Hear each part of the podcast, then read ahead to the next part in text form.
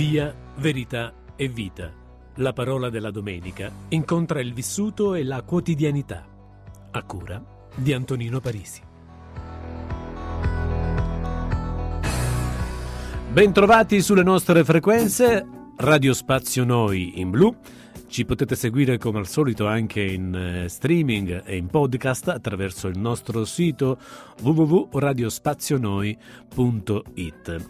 Ci siamo lasciati alle spalle la domenica che contemplava la parola del Vangelo di Giovanni al capitolo decimo, versetti 11-18, in riferimento alla figura del buon pastore, la quarta domenica di Pasqua, e siamo così proiettati alla quinta domenica di Pasqua con un'altra bella storia, una storia importante che ci parla mm, ancora di persone, di situazioni di campagna. Eh, parliamo appunto della figura dell'agricoltore, della vite, in riferimento al Vangelo di Giovanni al capitolo 15, 1, 8 e lo facciamo subito entrando nello specifico con la preghiera colletta che già ci dà un po' il senso di tutta quella che è la liturgia della parola, una mh, preghiera colletta che dice O Dio che ci ha inseriti in Cristo come tralci nella vita vera, confermaci nel tuo spirito perché amandoci gli uni gli altri diventiamo primizie di una umanità nuova.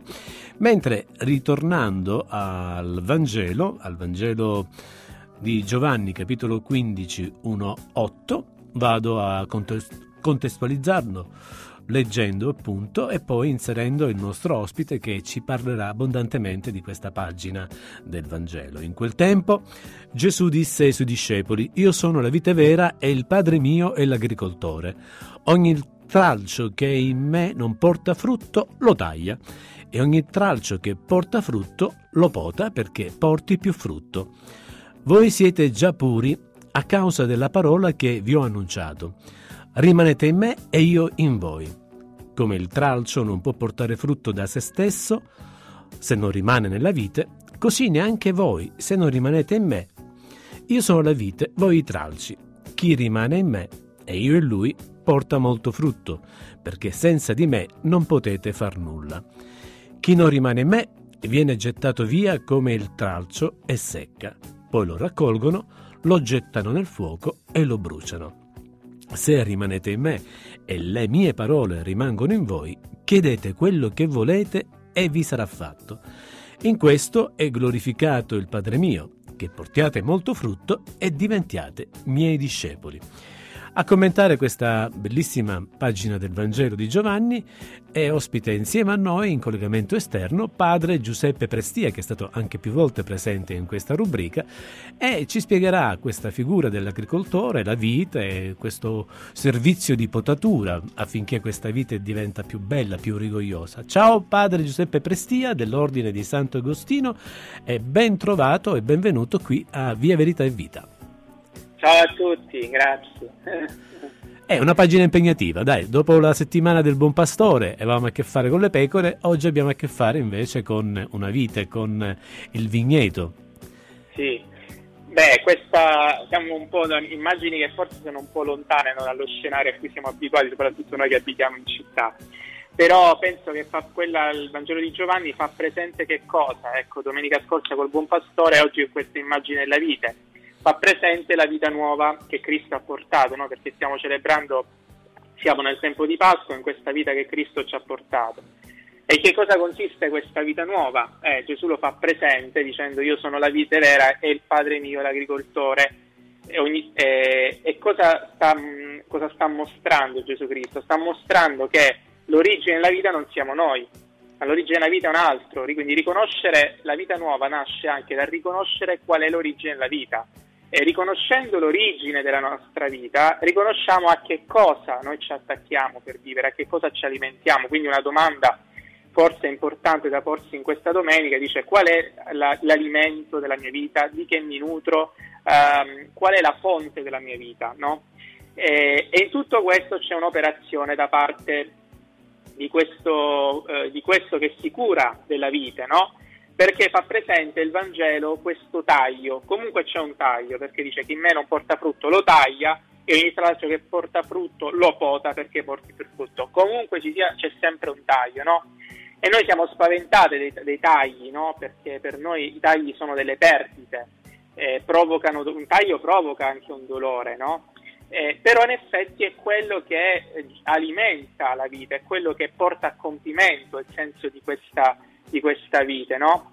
Eh, quante volte noi, tante volte ehm, nelle cose, no? ci, ci, eh, quasi che dalle cose non vogliamo uscire, ci sono cose che eh, vanno veramente tagliate nella nostra vita e noi continuamente non accettiamo questo taglio. Ci sono cose che sono finite, relazioni che sono finite, eh, realtà che non portano realmente frutto, però no, comunque ci intestardiamo perché comunque eh, noi nella nostra testa eh, quella cosa deve comunque fruttare.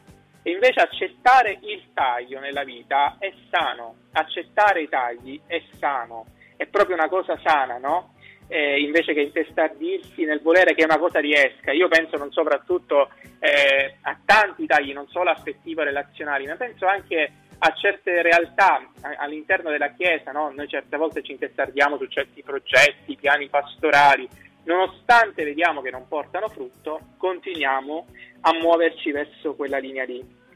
Allora è interessante perché questo Vangelo mostra eh, che c'è la possibilità, infatti dice a noi ci suona un po' strano, un po' forte, dice chi non rimane in me viene gettato via come il tralcio, il secca, poi lo raccolgono, lo gettano nel fuoco e lo bruciano. Ora questa immagine così forte, no? dice, e sembra così stridente, eh, con quella, quel volto di Gesù misericordioso, buono, che ci ama e tutto quello che vogliamo.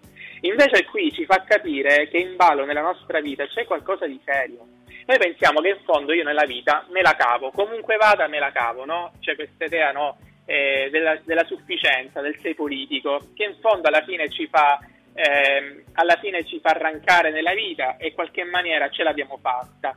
Invece la vita non è così, la vita è in Cristo, la vita nuova che ha portato Gesù Cristo, è una vita piena, non è la vita del sei, è la vita della pienezza, è la vita della pienezza.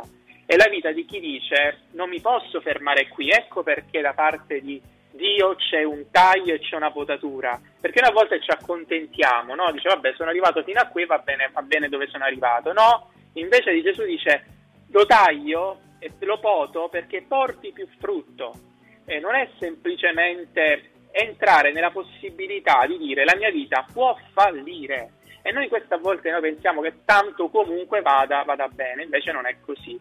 Cioè va bene la misura in cui mi fido di Dio, ma se nella misura in cui io mi stacco da Lui, infatti Gesù è forte in questo dice senza di me non potete fare nulla, che equivale quello che fate è nulla, non che no, noi non possiamo fare qualcosa, ma quello che facciamo è nulla senza Cristo, perché è un prodotto delle nostre opere, i prodotti delle nostre opere non vanno da nessuna parte. E poi, non da non dimenticarci, qual è il senso della nostra vita, qual è la vita nuova, perché qui ehm, sembra scontato, dove dice che portiate frutto. Ora, se io mi metto nella logica di questa pianta, cioè la pianta in se stessa, sì, può essere bella esteticamente, la vedo, eh, però è fatta per portare frutto, cioè qualcun altro deve godere della mia esistenza. Allora, il senso della vita nuova, il senso che ha portato Cristo con la sua Pasqua e la, sua risurrezione è proprio questo. L'uomo che non vive più per se stesso, ma qualcun altro si può nutrire della mia pianta, cioè si può nutrire della mia vita. Cioè, uno si accosta a te e che frutto trova? Trova frutti o trova un ramo secco? E questa è la domanda che dovremmo farci, no? In qualche maniera eh, ci sprona a entrare dentro questa vita nuova. Certo, ripeto, questo portare frutto non è un'opera dell'uomo, ma è un'opera di Dio che collabora in una maniera straordinaria uh, alla, alla, sua opera. Eh, quindi lasciamoci veramente interpellare questa domenica, lasciando che davvero il Signore ci aiuti a portare frutto alla nostra vita, perché qualcun altro alla fine della nostra vita possa dire io sono felice per la tua esistenza, no? Noi abbiamo visto, penso, ognuno di noi, persone morire nella propria vita ma certo. quanti abbiamo visto persone morire per cui ti dici io sono grato per la tua vita, io sono grato perché qualcun altro si è nutrito della mia vita. Ecco, questa è la vera sfida che ci viene posta davanti. Ci sarebbero tante cose da aggiungere, però mi fermo qui perché la tua spiegazione, il, il, tuo messaggio è stato davvero molto esaustivo. Ti ringrazio, padre Giuseppe, in particolare per essere stato presente con noi qui oggi a spezzare la parola. Grazie. Grazie a voi. E noi... Buon proseguimento di Pasqua. Grazie, grazie, grazie. Ringrazio Stefania Italiano dall'altra parte del vetro e tutti voi che avete pazientemente ascoltato questa rubrica. Alla prossima da Antonino Parisi. Ciao.